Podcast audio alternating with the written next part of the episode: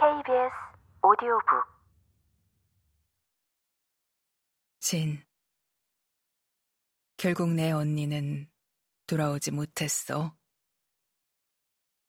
그 일은 지구와 화성 간에 있었던 가장 비극적인 사건으로 기록되었지.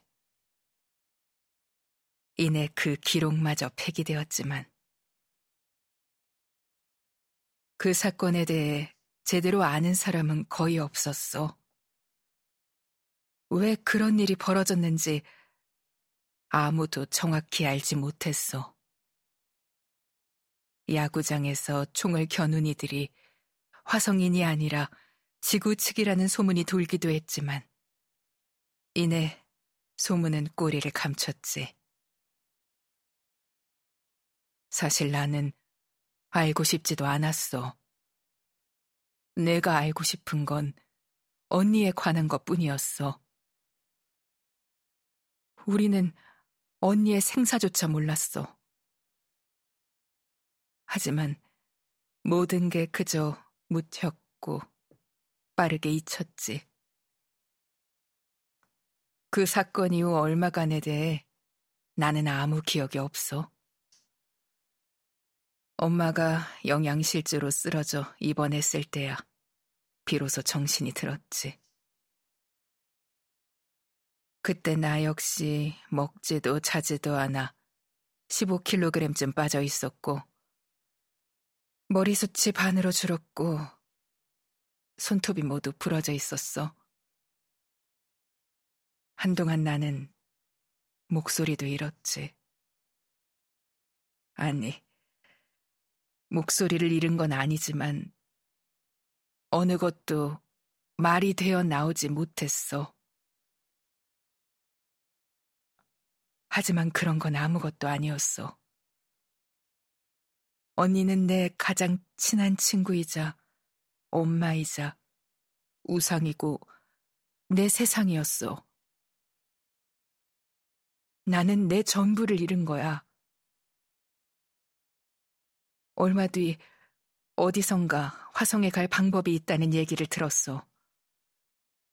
규류 단절로 바로 화성으로 갈 수는 없지만 다른 행성을 거쳐 미립국할 수 있다고 했어.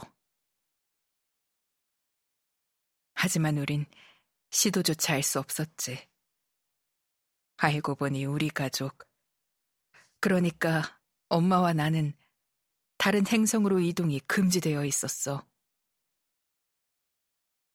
다른 선수들의 가족들도 마찬가지였어. 엄마와 나는 조금씩 지쳤고 서서히 포기하고 결국 단념했지. 언니를 단념한 건 절대 아니었어. 엄마와 난 언니가 살아있다고 믿었어. 바람이 아니었어. 언니는 분명 살아있어. 나는 알 수 있었어. 어떤 건 그냥 이유 없이 알게 되기도 해. 진, 너는 내가 매일 플래닛존이라는 웹사이트에 접속하는 걸 알고 있겠지? 너도 그 웹사이트를 훑어본 적 있을 거야. 늙은이가 뭘 저렇게 열심히 들여다보나 궁금해서 말이야. 시시껄렁한 농담이나 오가는 웹사이트라고 너는 생각했겠지. 그래. 지금은 그렇고 그런 시시한 웹사이트로 전락하고 말았지만 예전에는 달랐어. 초기의 플래닛존은 행성과 위성들에서 불특정한 수신인을 향해 쏘아올린 메시지를 누군가 받아서 전달하고 그것을 다시 전달하고 전달한 곳이 모인 웹사이트였어. 그 사이트를 발견한 뒤 나는 수시로 들여다보곤 했지. 거기에는 정말 다양한 이야기들이 있었어. 구조 요청부터 구인 광고와 이주와 재무 상담, 중고 물품 거래, 우주 정류장의 주유소 연료 가격 비교와 개인적인 고민과 하소연까지 온갖 내용들이 올라왔지. 기록된 지 수십 년 된 메시지도 있었어. 우주를 돌고 돌아 웹사이트에 닿기까지 수십 년이 걸린 거지.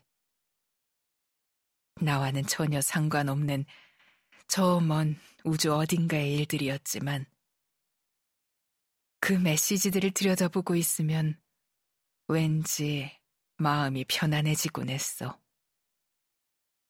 누군가 띄운 메시지가 사라지지 않고 우주를 떠돌다 기록된다는 게 좀 경이로웠어.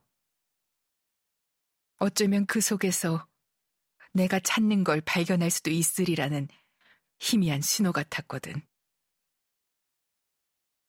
결국 나는 발견했어. 그래. 언니가 내게 보낸 메일이었어. 언니가 떠난 지 20년 뒤였지. 보고 싶은 주경에게 라고 메일은 시작됐어. 언니는 그날의 사고에 대해서는 전혀 말하지 않았어. 다만 어느 하루에 대해서만 얘기했지. 경기가 열리기 전날, 언니가 인질로 잡혀있던 창고에서 있었던 일이었지. 주경아, 창고로 화성 대표팀이 찾아왔어. 19명 선수 모두 하나도 빠짐없이. 기자회견장에서 인사를 나누고 연습할 때 경기장에서 마주치긴 했지만 그런 식으로 만나는 건 처음이었어. 하긴, 누군들 그런 식으로 만나리라고 상상이나 했겠니?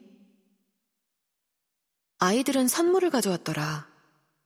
집에서 구운 과자와 커다란 오렌지와 사과, 각자의 사인을 한 야구공과 배트, 화성에서 생산한 광물로 만든 화성 경기장 모형 같은 기념품들.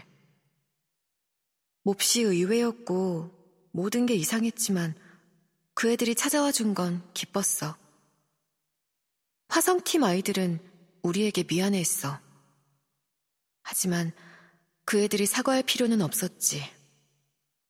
우리도 마찬가지였어. 진짜 사과해야 할 사람들은 그 자리에 아무도 없었어. 어색했지만 조금씩 말을 나누고 간혹 서로를 향해 웃었지. 그리고 그날 우리는 창고 앞에서 우리만의 경기를 했어. 내가 던진 공이 화성인 아이가 휘두른 배트에 맞고 쭉쭉 뻗어나갔지. 나는 뛰어올라 공을 잡으려고 했지만 잡을 수 없다는 건 알고 있었어. 하지만 나는 날아오르고 있었고 저 하늘 멀리 공도 날아가고 있었지. 어쩌면 지구를 향해서. 우리는 점수 따위엔 신경 쓰지 않고 던지고 마치고 달리며 웃었어. 웃고 또 웃었어. 우리는 화성인들의 소원이 이루어지길 진심으로 바랐어. 그리고 화성의 아이들은 우리가 무사히 돌아가길 빌었지. 모두의 바람이 이루어지길 빌었어. 우린 어차피 하나였거든. 메일이 정확히 언제 쓰였는지는 알 수 없었어. 추측해보자면 언니는 창고에 머물 때 누군가의 도움으로 메시지를 작성해서 전송했던 게 아닐까 싶어. 아니, 어쩌면 사고 후에 썼을 수도 있지. 어느 것도 분명한 건 없어. 다만, 내가 알 수 있는 건 언니는 특별했던 하루에 대해 내게 말해주려 했다는 거야. 언니는 좋은 게 있으면 늘 나와 나누고 싶어 했으니까. 언제 쓰였는지는 별로 중요하지 않았어. 언니의 메시지는 아주 중요한 말로 끝나고 있었으니까. 거기엔 이렇게 쓰여 있었어. 나는 늘 내게 가고 있어, 주경아. 언젠가 나는 내게 도착할 거야. 그래, 진. 나는 기다리고 있어. 나의 언니를. 언니도 상당히 나이를 먹었겠지만, 화성의 시간은 또 어떻게 흐르는지 모르니 말이다. 그리고 거기라고 장기 교체 시술이 없을까? 언니는 여전히 공을 던지고 공을 잡기 위해 날아오르고 있을 것 같아. 저 우주 어딘가에서.